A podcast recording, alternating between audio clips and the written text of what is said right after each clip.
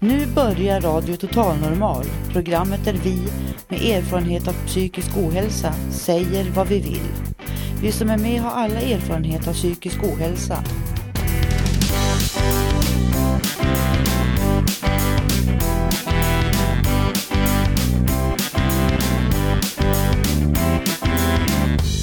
Du lyssnar på Radio Total Normal 101,1. Totalt normalt. Radio Total Normal torsdagar från två till halv fyra. Vi livesänder med publik från Götgatan 38 i Stockholm. Här är alla röster lika värda.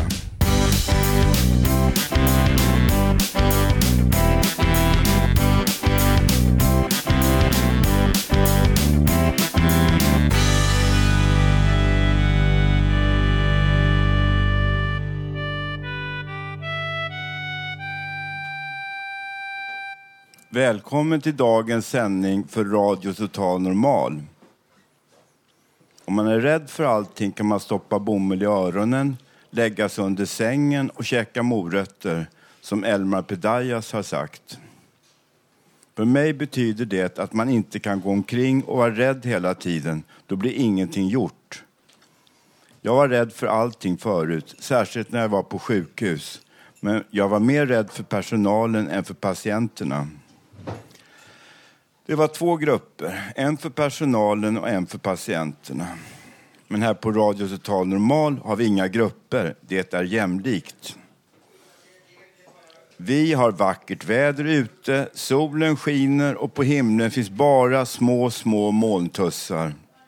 Snön börjar smälta på taken och det börjar bli vår i Stockholm.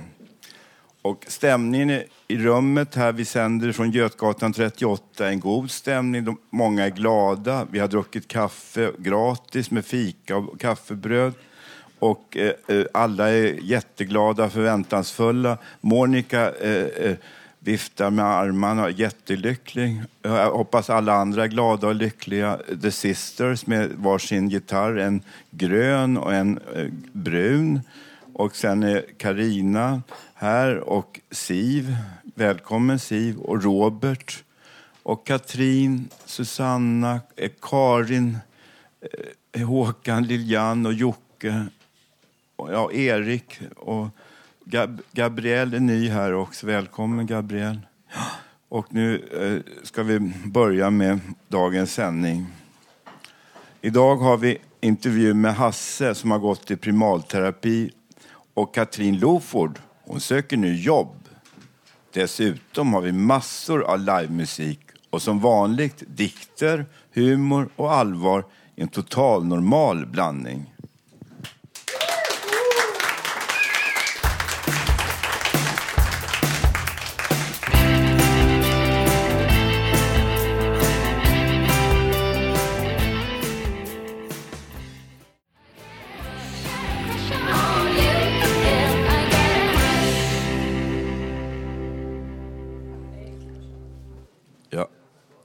Ja, du lyssnar på Radio Total Normal.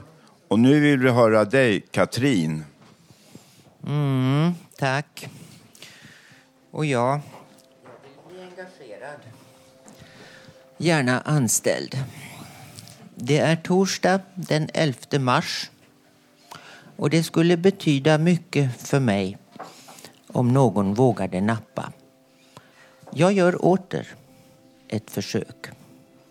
Det är åttonde gången sedan årsskiftet jag påvisar röstprov i RTN. Fyra gånger i år har jag till och med lett det här programmet. I tidningen Fontänbladets marsnummer finns jag i fem olika sammanhang. Som reporter i en exklusiv intervju. I min krönika berättar jag en bipolär historia. Jag visar smakprov ur och av mina målningar. Jag efterlyser en tekniker till en mediaprodukt som jag beskriver. Och på sista sidan uttrycker jag en vision om RTM.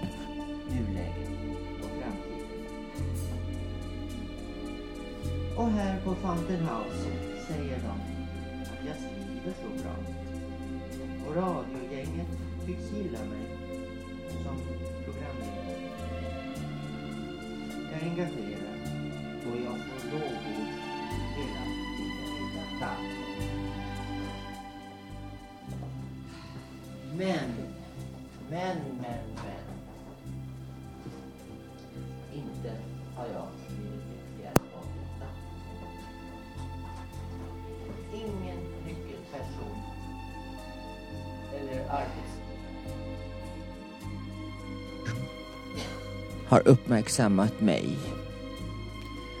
Innehållet i det jag skrivit och sagt har varit förgäves.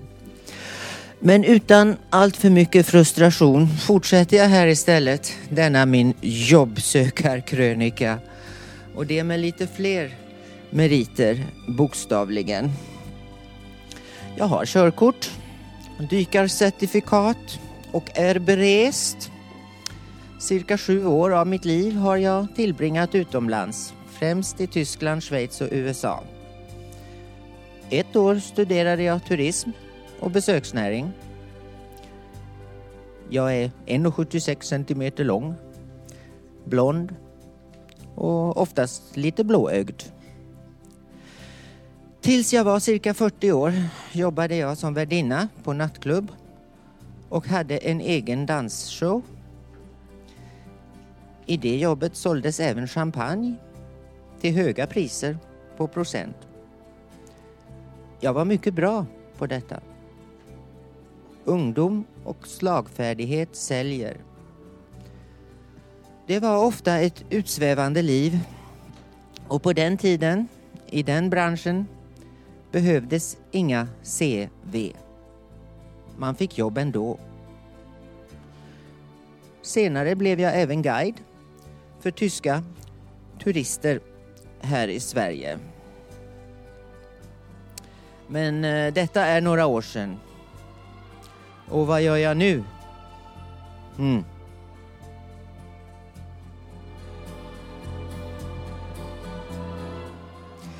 Igår var jag på Bio Rio och såg mig själv på vita duken.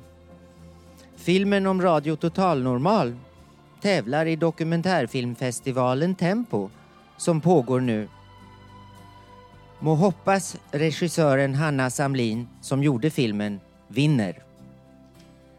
Och kanske även det gynnar oss medverkande i så fall. Jobb hit och jobb dit eller jobb icke alls. Det gäller att regissera sitt liv, vare sig det är på film eller i verkligheten. Det kan ju vara både och. Min verklighet nu är att jag hoppas att de här orden blir till någon nytta. Konkret nytta. Ring 0730 504193. Jag är anställningsbar. Och jag finns på Götgatan 38. Och mitt namn är Katrin Loford. Hör gärna av dig. Tack!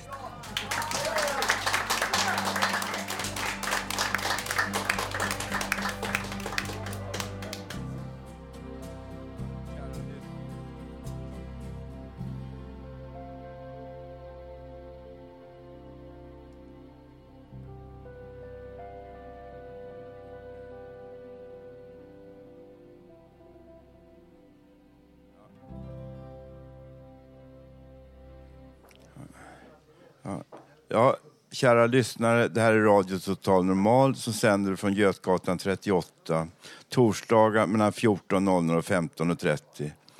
Vi ska nu få eh, njuta av att lyssna på Lilian som sjunger och Jocke som spelar piano. Varsågoda. Tack. Vi ska göra en låt som heter Mercy, Mercy, Mercy.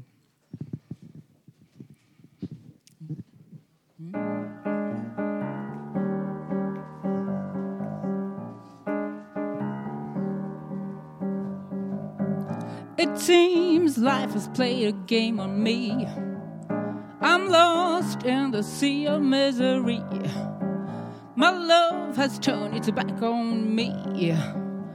Heartache, why won't you let me be? I said, now, baby, have some mercy, please. Don't make me beg on a bended knees. Oh, please, mercy, mercy, mercy, please. Me. Mercy, mercy, mercy, please. How can I face life without you? What would I do if we were through? Don't you know, babe? I wait for you every single night, hoping you return and make things right. You don't show I'm sitting here all alone, all alone. To pray you're gonna call me on the phone. I said, no, baby, have some mercy, please. Don't make your mama beg on a bended knees. Oh, please, mercy, mercy, mercy, please. Have mercy on me. Mercy, mercy, mercy, please. You know I love you. And I'm begging for one more chance, one chance, once more.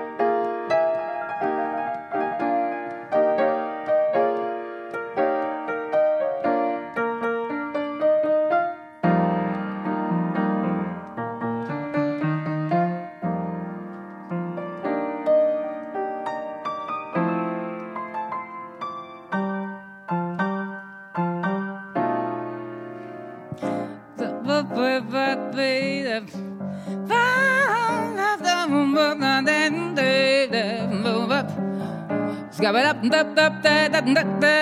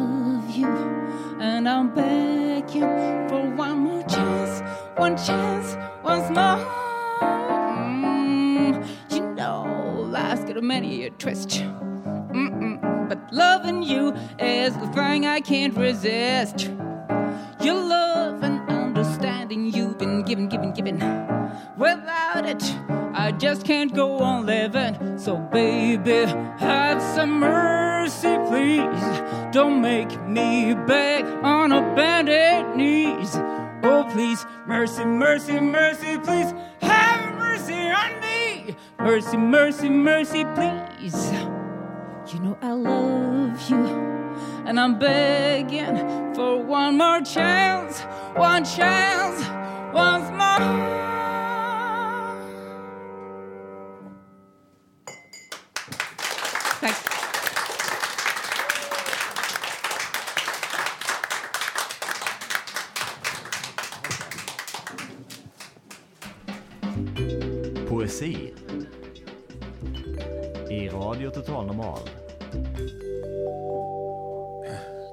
Kära lyssnare, nu ska Svarta Damen läsa en dikt som hennes make har skrivit. Ja, en liten visa som heter Källor som aldrig sina av, med text och musik av Egil Malmsten. Han kallar den Kväde. Jag Ska försöka? Om efteråt. det ska leta så här.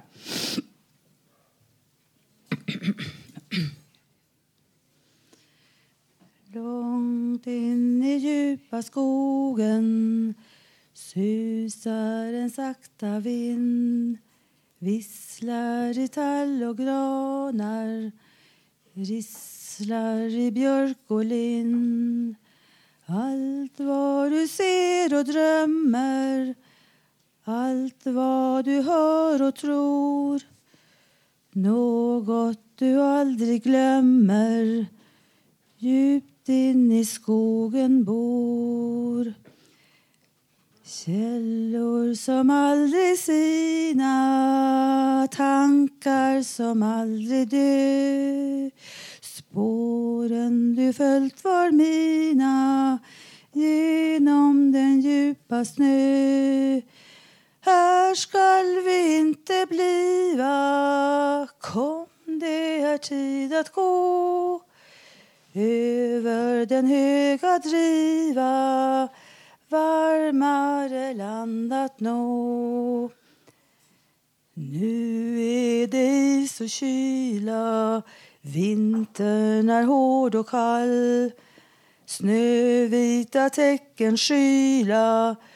Åker och äng och vall Trakten är tom och öde men mellan sten och rot rinner ett evigt flöde fram ända bergets fot.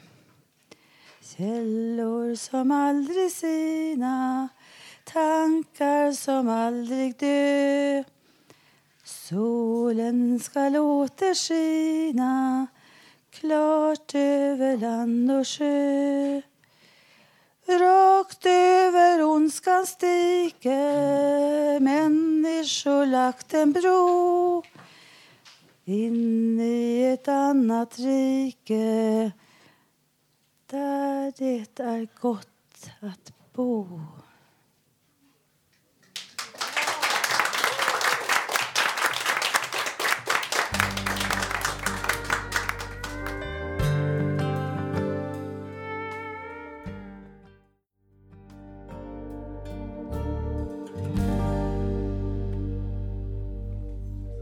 Ja, hej på er. Det här är Katrin Loford. Jag fick precis höra att det var tekniska problem här i början så att mitt lilla inslag föll bort. Men så är det när man gör live-radio. Det händer ibland. Men eh, vi hörs nästa vecka. Då återkommer jag med Same Story Again. Och eh, hoppas på förståelse om detta.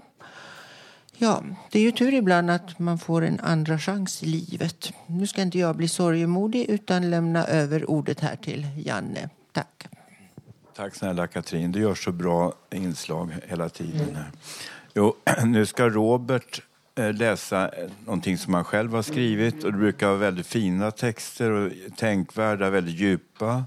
Och nu lämnar jag över ordet till Robert. Varsågod. Ja, det är Robert här och jag har ett debattinlägg här. Åsikt om spariver. Jaha, vi bor i en av de mest dem avancerade demokratierna i vår värld.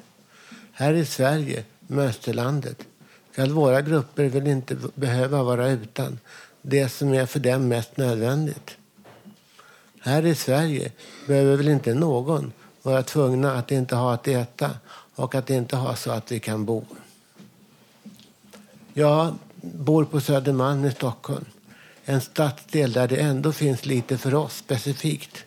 Inte så att det räcker, men det finns, eller rättare sagt fanns, en del saker som var specifikt för oss. För oss en av de svagaste grupperna i samhället. Men detta kunde väl inte gå.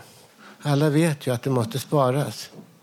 Därför var det väl inte så många som blev direkt chockade när vi för ett par år sedan fick reda på att en av våra verksamheter här på Söder, en dagverksamhet som hette Duvan, att den skulle avslutas på grund av kostnader som sågs för, som för stora.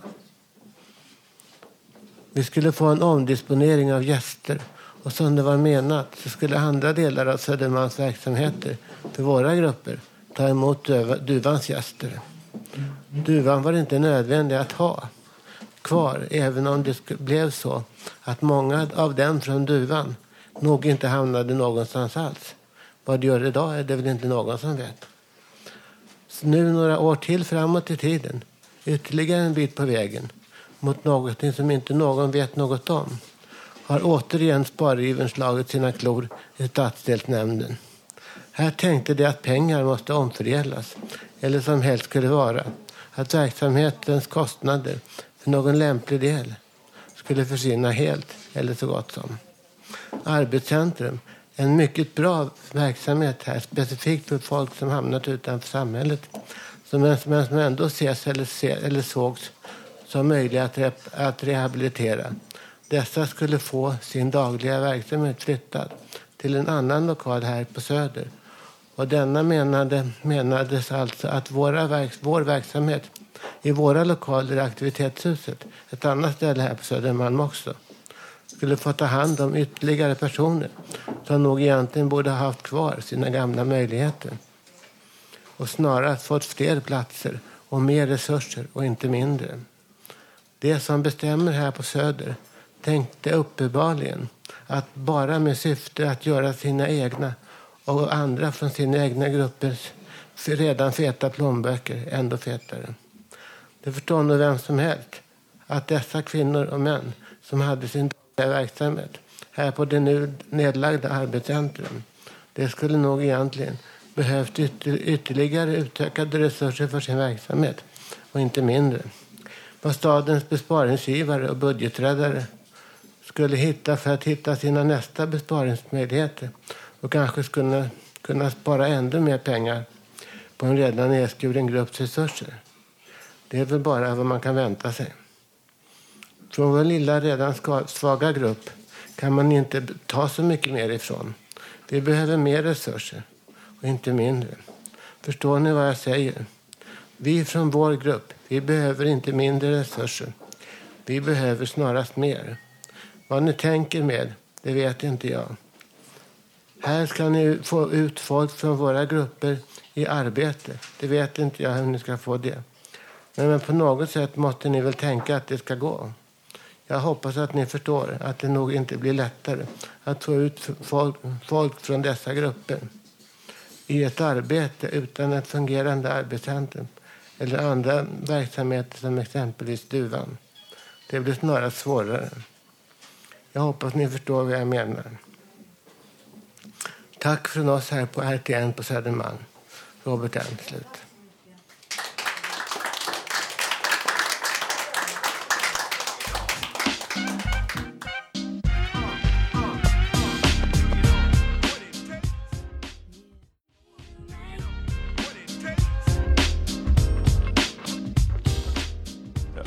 Ja, ni lyssnar på Radio Total Normal som sänder från Götgatan 38 på Södermalm i Stockholm. This is Radio Total Normal broadcasting from Götgatan 38, Södermalm, Stockholm, Sweden. Nu ska systrarna Sisters sjunga eh, som de själva vill presentera då, det det de ska sjunga och spela. De har varsin gitarr. Lillemor och Ann-Marie, varsågoda. Ja, tack så mycket att vi får vara här. Det har varit fint att vara med i radioprogram och nu ska det bli tv. Det är klart att hjärtat hoppar lite, men vad sjutton, man ska ju vara nervös. Det är som burken säger, man ska inte lägga av för lite hjärtklappning. Nu kör vi vid foten. Nu kommer Lillemor här. Ja, man får vara glad för att man får säga någonting här när man bor med Ann-Marie. Men det, men eh, i alla fall så nu har vi lämnat de gråaste månaderna bakom oss. Och nu kan det bara bli bättre. Nu kör vi.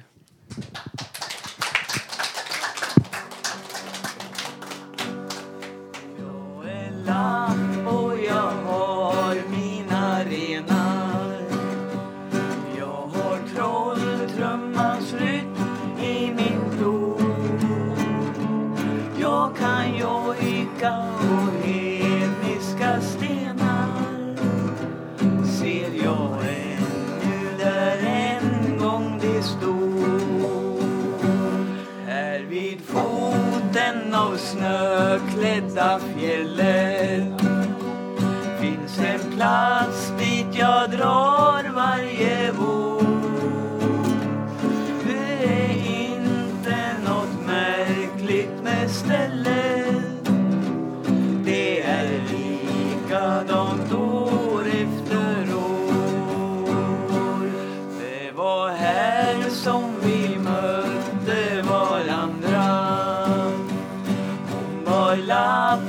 katatka för det. Du, du, du, du, du, du, du, du,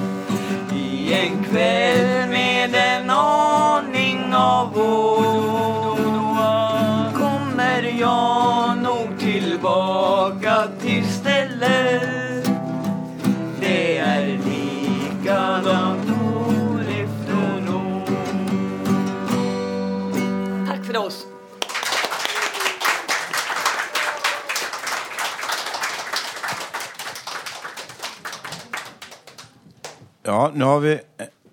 Nu ska Petter Zettergren läsa en, en rolig historia, eh, berätta en rolig historia. Varsågod Petter.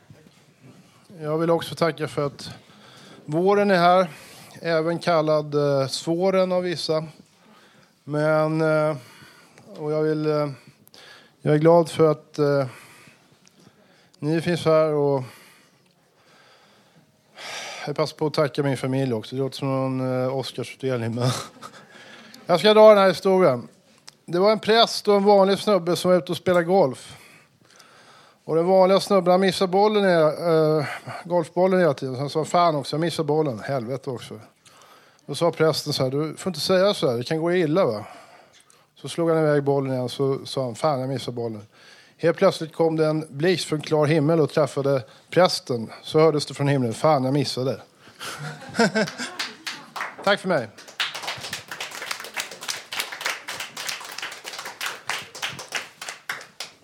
Ja, nu ska Monica Johansson läsa en text till sin mor. Varsågod Monica. Hej alla vänner. Jag känner att jag är bland vänner här. Jag känner att jag är bland vänner här. Och jag är inte van att hålla i mikrofon. Men eh, det ska väl gå bra.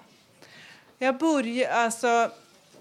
Jag skulle läsa en text till min eh, mor. Men jag vill börja med, jag vill börja med en bön.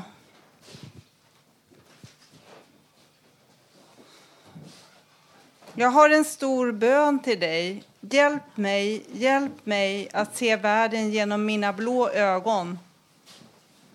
För den blå blicken, det är den goda blicken. Mor, förlåt mig. Kan du förlåta mig? Kan du förlåta mig? Men jag lever fortfarande. Jag lever faktiskt fortfarande. Du tog aldrig död på mig, fast du gjorde allt för att jag, skulle, för att jag inte skulle leva.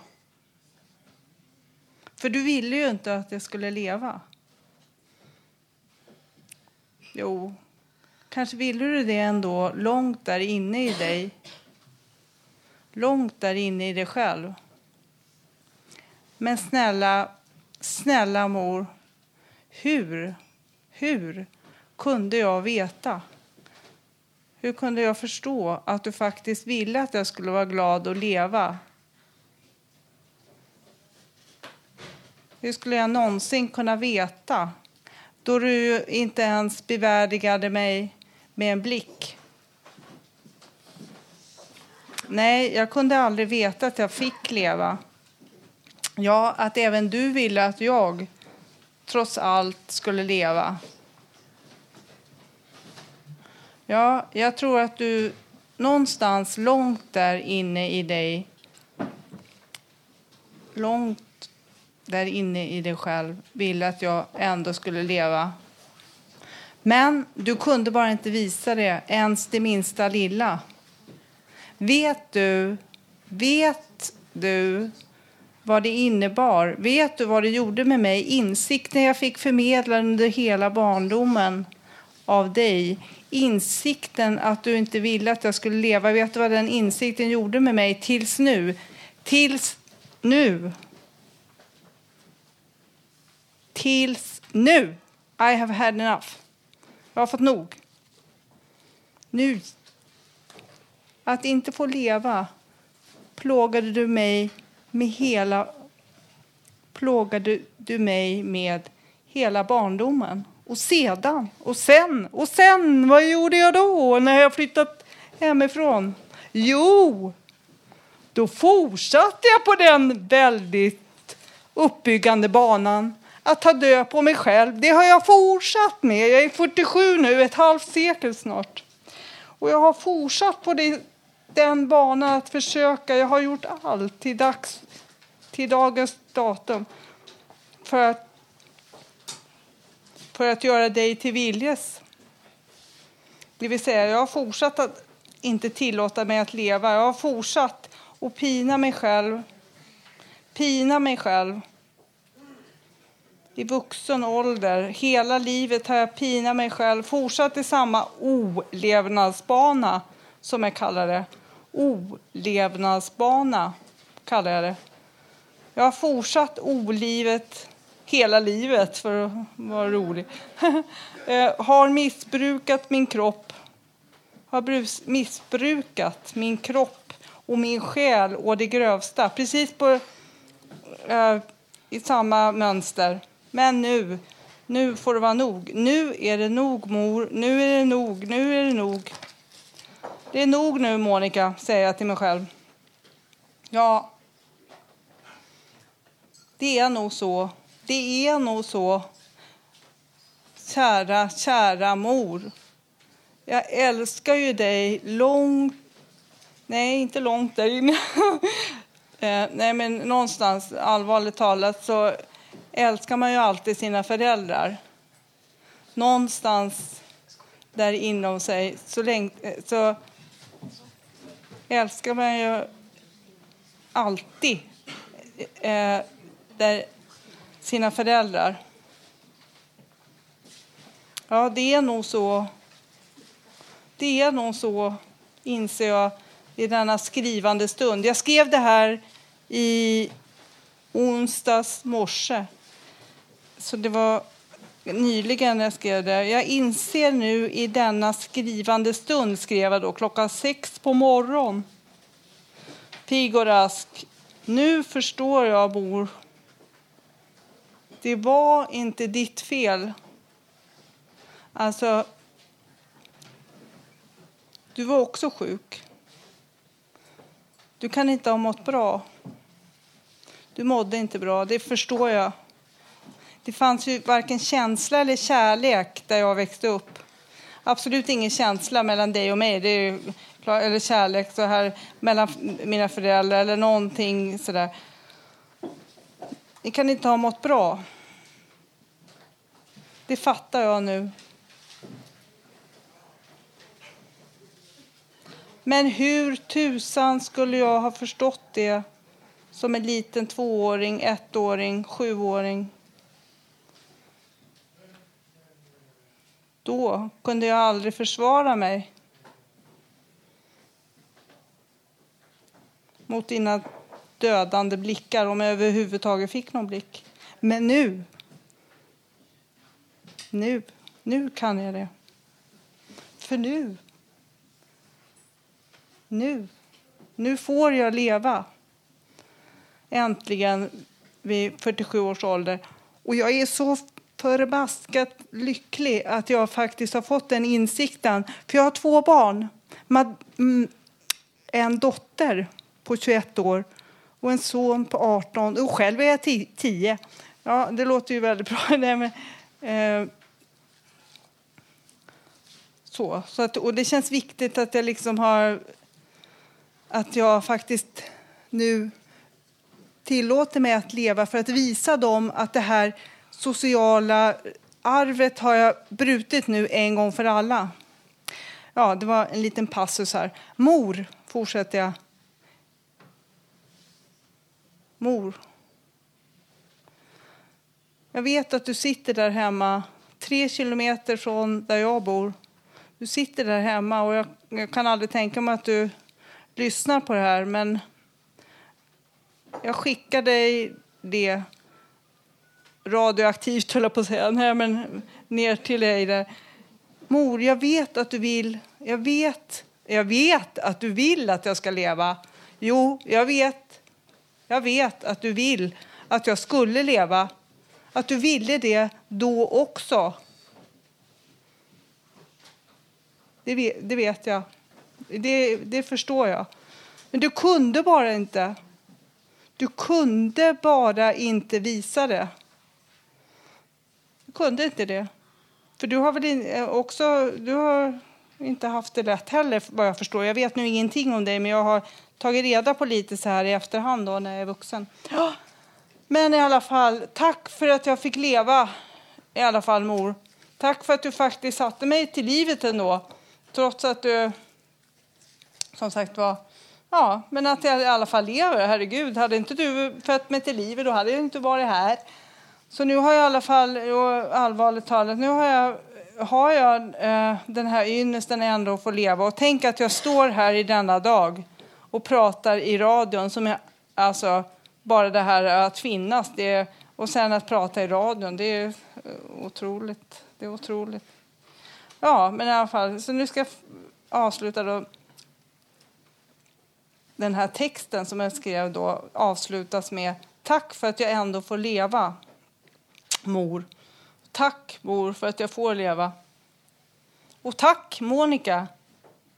Tack, Monica, för att du vågar leva.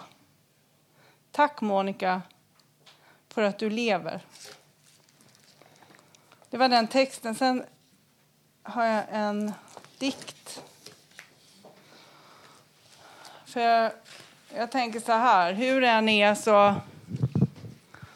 Eh, hur den är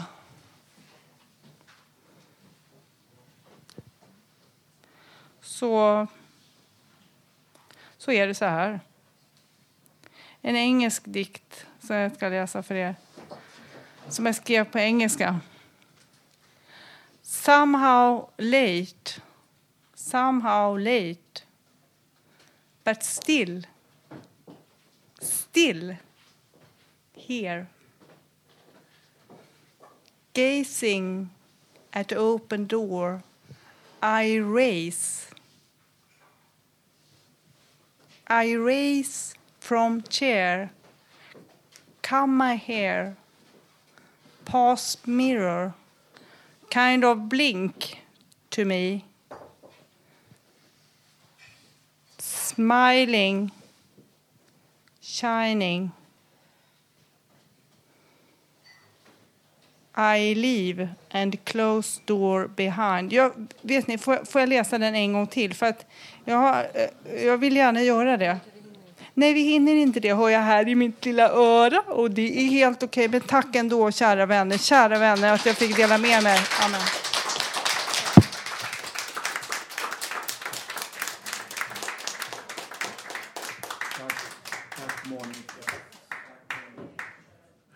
Ja, nu, nu ska Susanna Skoberg intervjua Bengt om hans jobb. Tack så mycket Janne. Eh, hej Bengt, hur är läget? Det är bra själv. Jo då, det är full rulle här märker man med inspelningar och sådär. Vad, vad tycker du om det? Med inspelning till tv och radio. Det verkar bra. Ja, dubbelt upp här. Men eh, du är ju medlem här på Fountain House precis som jag. Hur länge har du varit medlem? Eh, Jag blev medlem här någon gång i slutet av 1990. Alltså i slutet av det här året så eh, jag har jag varit medlem här 20 år. Ja, det är kanonbra alltså. Eh, du berättade, jag hörde, du jobbar på posten. Vad gör du där? Eh, Jag har jobbat en gång i tiden åtta timmar om dagen som brevbärare men nu jobbar jag bara deltid inomhus som boxsorterare. I praktiken så jobbar jag sådär mellan två och två och en halv timmar varje vardagsförmiddag på posten. Hur länge har du jobbat där? Jag började på posten i Bromma sista september 75.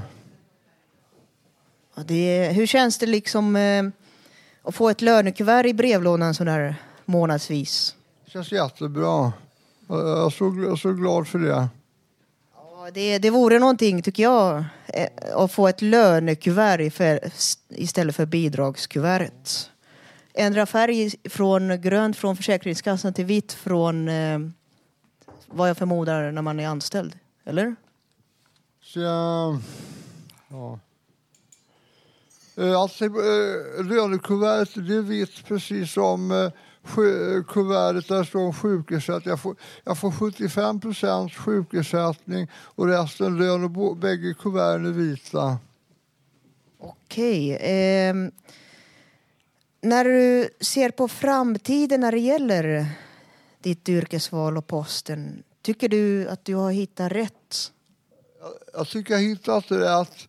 Och eh, som det verkar nu så har jag jobbat kvar tills jag blir 67 eller 70. Jag tror jag går i pension när jag är 67 eller 70.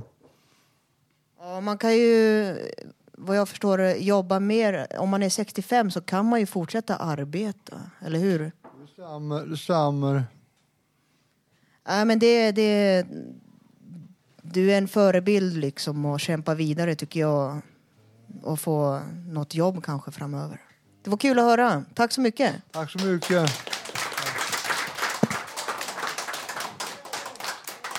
Ja, kära lyssnare. Tack Bengt och Susanna för den här fina intervjun. Nu ska Håkan Eriksson framföra någonting viktigt som han har, har varmt om hjärtat och det är om fritidsgårdar som har stängts här nu på senare tid som gör att ungdomar då kanske inte har så mycket roligt att göra.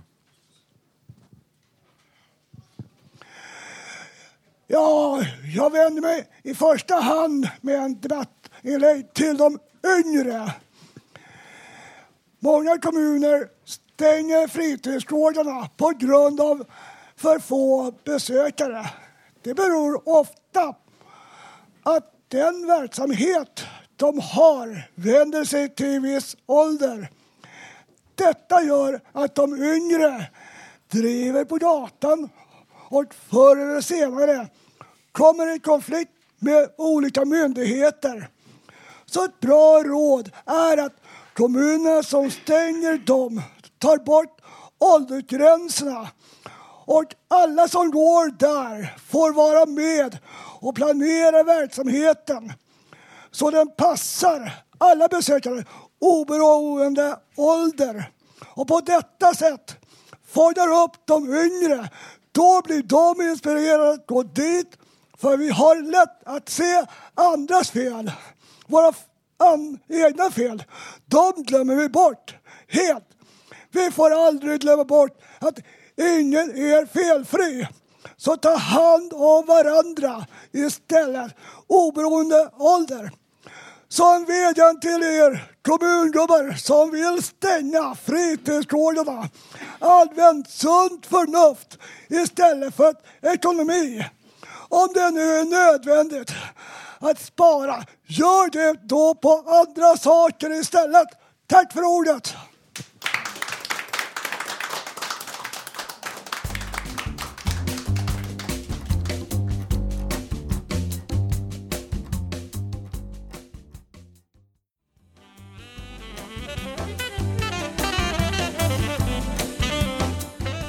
Ja, det här är Radio Total Normal som sänder på Götgatan, från Götgatan 38 på Södermalm i Stockholm. Nu ska vår excellenta eh, jazzsångerska Lilian Enbring eh, sjunga och, och ackompanjeras av Joakim Lanners. Varsågoda. Tack så mycket. Eh, den här gången blir det inte jazz, utan det blir en eh, visa, en ballad, eh, som har ett mycket personligare, en mycket personligare innebörd för mig. Eh, den heter Från ett vuxet barn. Och ibland kan det vara så att man eh, får vara mamma åt sin egen mamma alldeles för tidigt. Man blir vuxen när man är barn. Och eh, det kan tyvärr resultera i att man blir barn själv när man blir vuxen. För man fick för stort ansvar när man var för ung. Så det handlar om det. Från ett vuxet barn.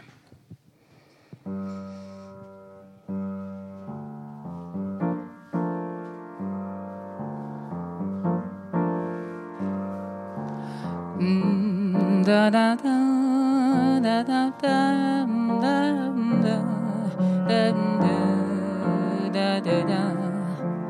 Da, dam, da, dam, du, dam, da, da.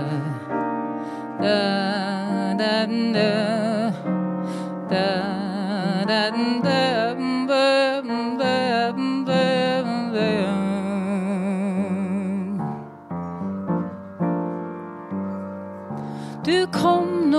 aldrig nära mig Fick aldrig se min själ.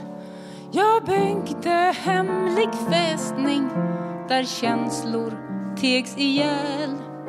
Du byggde upp en egen mur Av mängd med tomma ord Där livet går i kras Vid ensamhetens bord.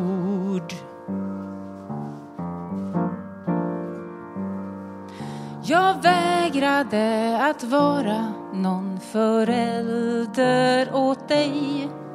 Men trots det blev jag vuxen och barnet dog i mig. Jag vet att du behövde något jag inte kunde ge. Du hade inte lärt mig hur det skulle ske.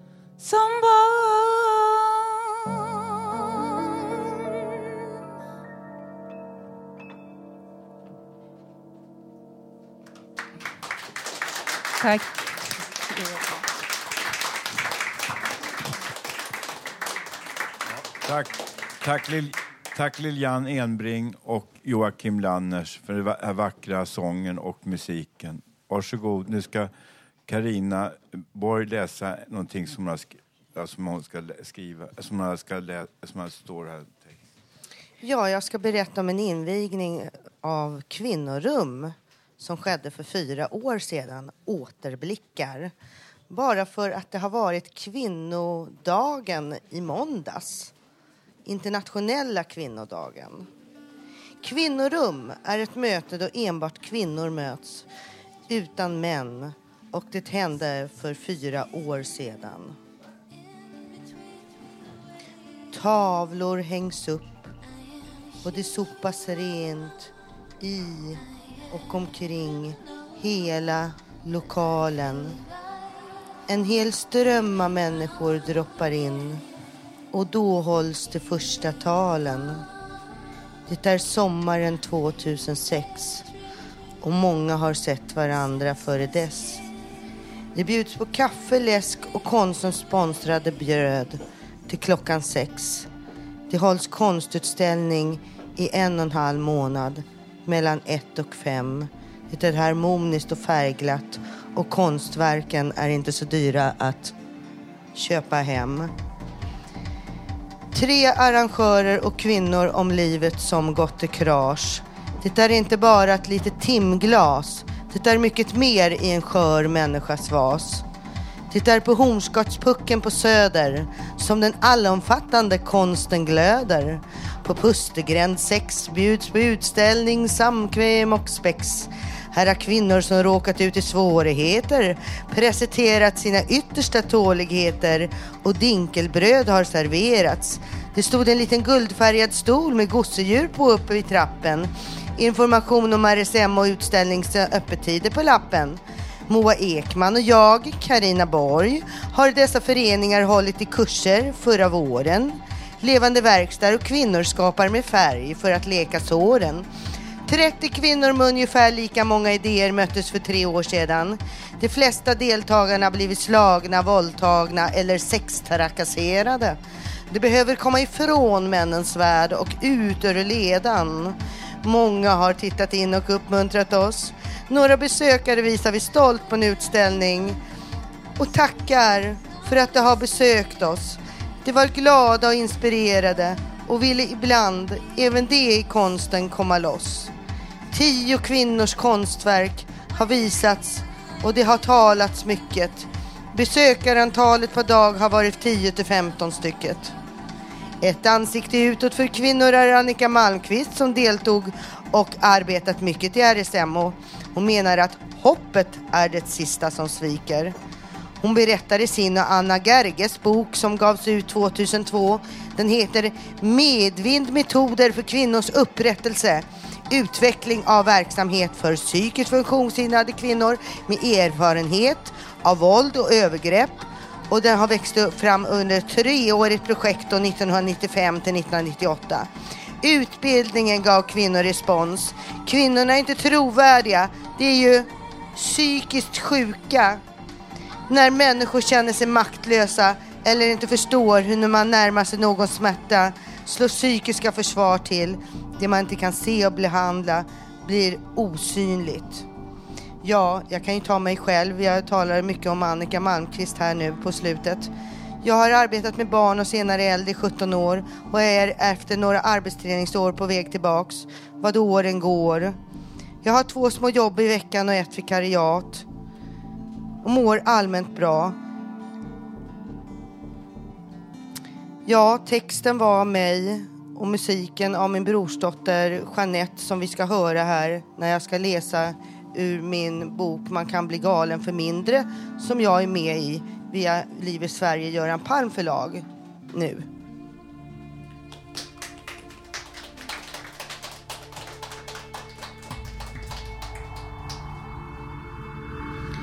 Droppen. Jag blev våldtagen i 14 dagar och kom i duschtagen. Så förkrossande, förlossande, återkommande droppar. Jag, en liten hög som grät. Märkbart illa gjord syns den oskuldsfulla droppar. Ögon gråter som livmoderns oblater. En tår som rinner sakta. Ett barns ögon som droppar. I grisögon närmar sig kvällen och hela kroppen skälver. All ledsamhets barndomsdroppar, brännande kinder, vatten! Det räckte inte alls, utan livet hade mer som var kallt. Hjärtat bär den tunga stenen. Jag slog knut på mina ben. Jag hade en enmanssäng. Enbart jag fick sova i den. Med den har killar bråkat. Jag orkade inte höra på alla låtar. Hur kan en del sitta så långt inne? Och tur att det inte kan regna här inne. Mycket av livet kan vara som hösten, fast gå aldrig för nära med trösten. Bara om man säger till att man vill. Jag har i höstens krigsdans återfunnit sans. Obehag går som åska på himlen. Det blixtrar och rinner. Det var allt om droppen som ur bägaren rann fram och slant över tryckkokarens kant. Tack.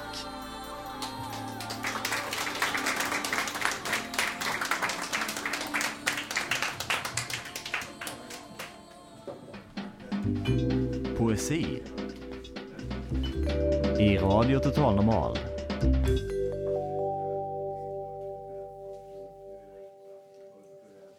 Ja, nu ska Ulf Torell läsa sin egen dikt. Varsågod. April var vår. Idag är fredag. Jag bor i Hammarbyhöjden.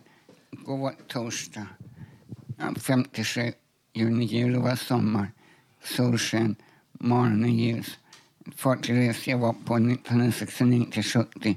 Båten kom till Atlanten, Panamakanalen och var i Europa på en Sydamerika i Hamburg, Tyskland, Antwerpen, Belgien, Kotka, Finland. Nu är 2010. November var höst. Natten är mörk, molnkväll. Blinkar. Månen lyser. Kanske nästa månad är april. Nyår var januari. Nu mars, vinter. Förra månaden var februari. Uppträdde fredag 5 mars.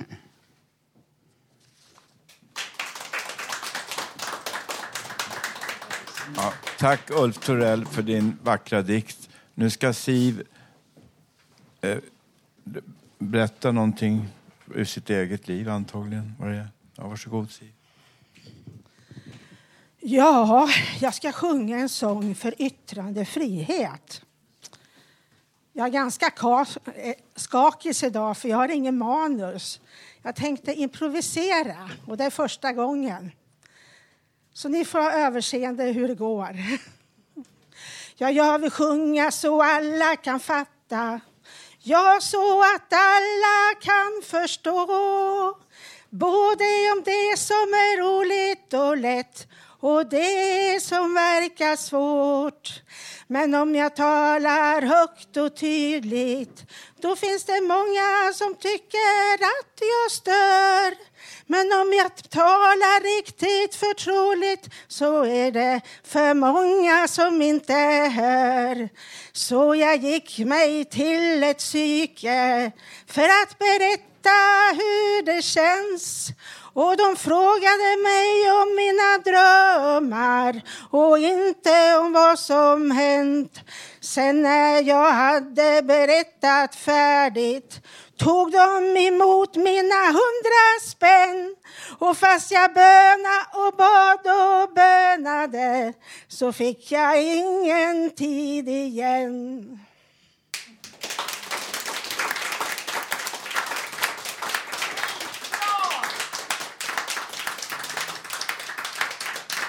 Ja, tack, tack Siv för den här fina sången som var tänkvärd.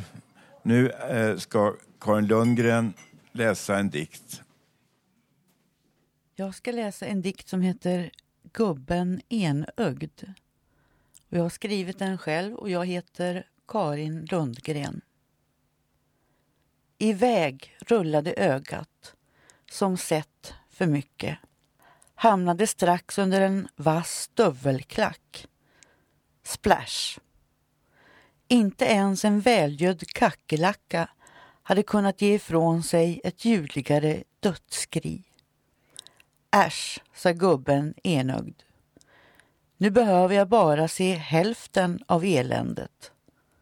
Hälften av svälten och hälften av miljonärerna. Sicken lycka, sa gubben enögd. Ty det är ju så som också gubben enögd ser på saken. Att har man blott hälften att oroa sig för så ligger man också blott till hälften om natten vaken. Sicken lycka, sa gubben enögd. Och det är jag nog fan inte ensam om att tycka, fräste sen den gubben ur sitt rossliga svalg och tryckte sen in ett öga som var gjort av emalj.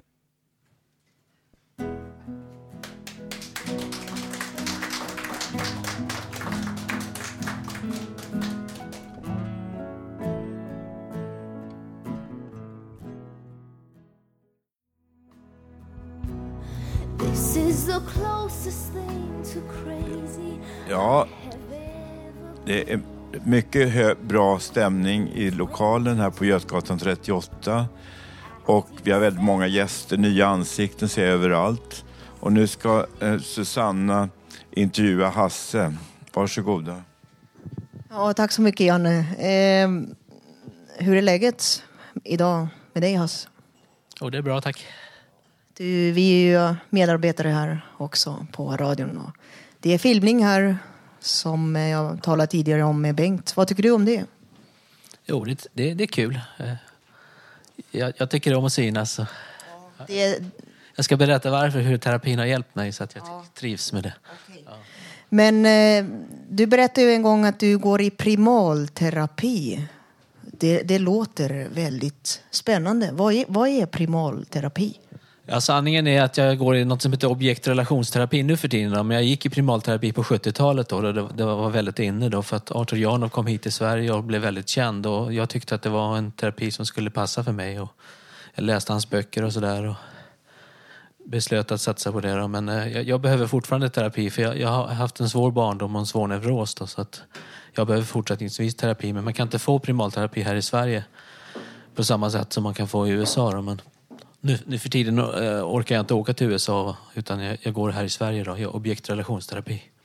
Vad, vad är det för skillnad i, i terapiformen eh, primalterapi i USA va? jämfört med Sverige om det inte finns resurser i Sverige som du beskriver?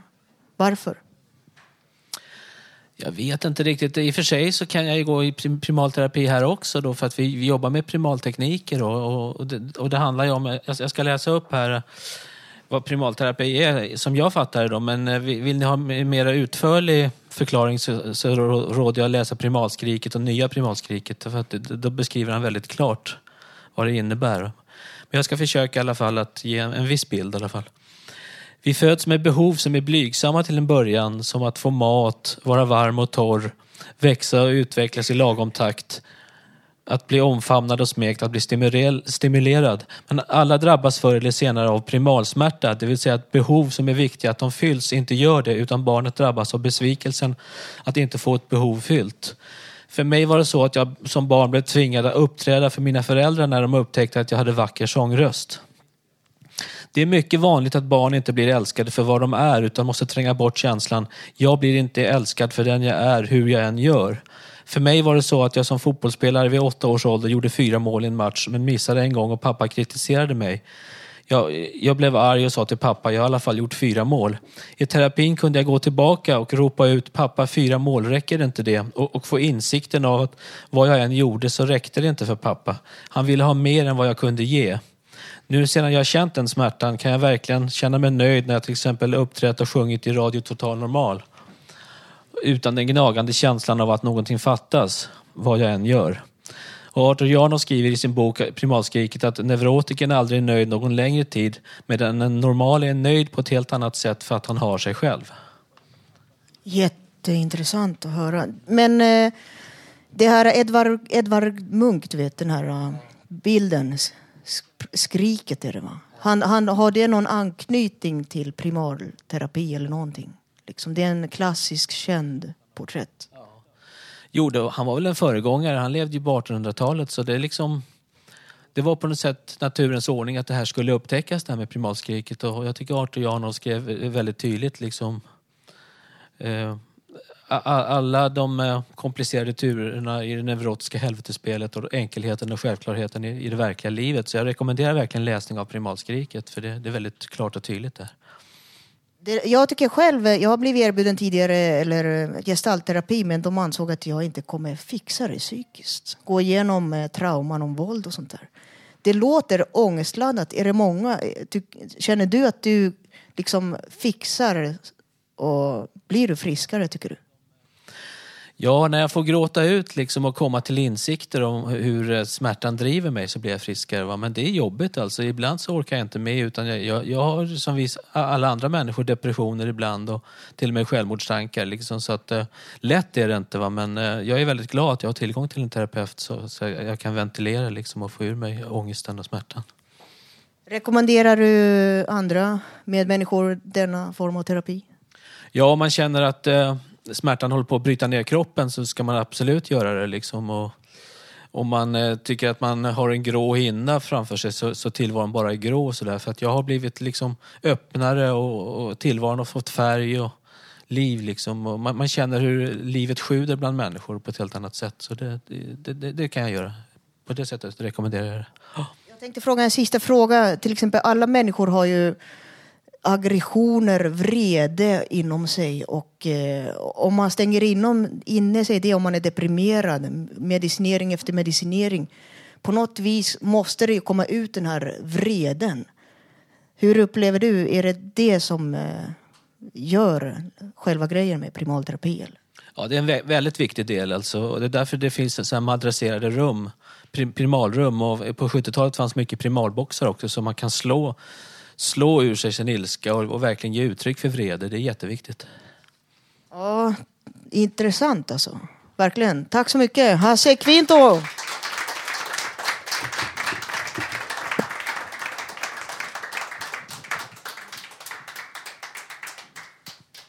Ja, ska, nu ska Hasse spel, spela och sjunga då. Varsågod. Tänkte sjunga en låt av Lennon McCartney, The Long and Winding Road. Och det är väl egentligen Paul McCartney som har skrivit den här låten ensam då, men eh, jag tycker den är en av de finaste ballader jag någonsin har hört. Eh, och, och texten speglar väldigt mycket av mitt eget liv också, så att jag tror många också känner igen sig i den här texten.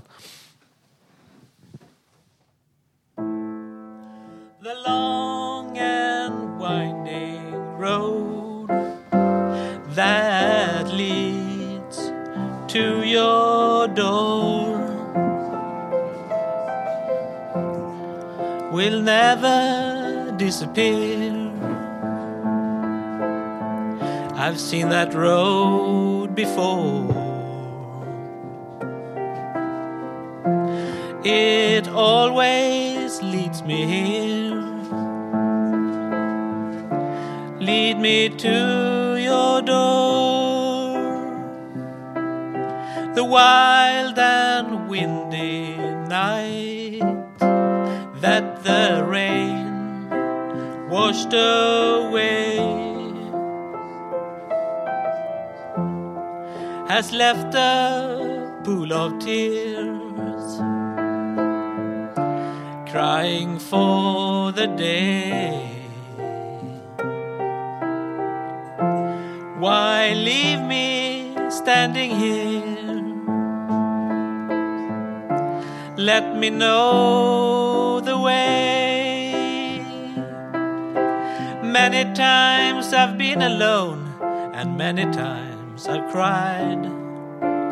Anyway, anyway, you'll never know the many times I've tried. But still they lead me back to the long, winding road. Left me standing here a long, long time ago. Don't leave me waiting here. Lead me to your door.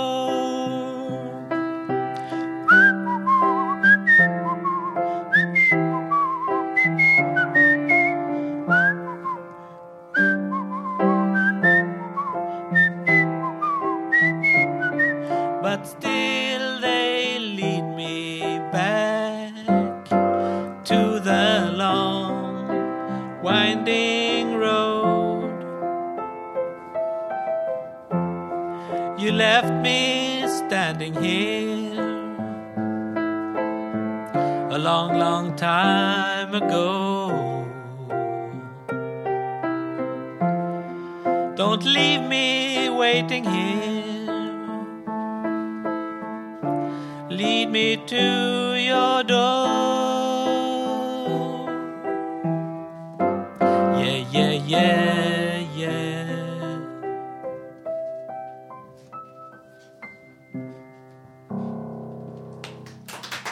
Tack så mycket. Tack, tack.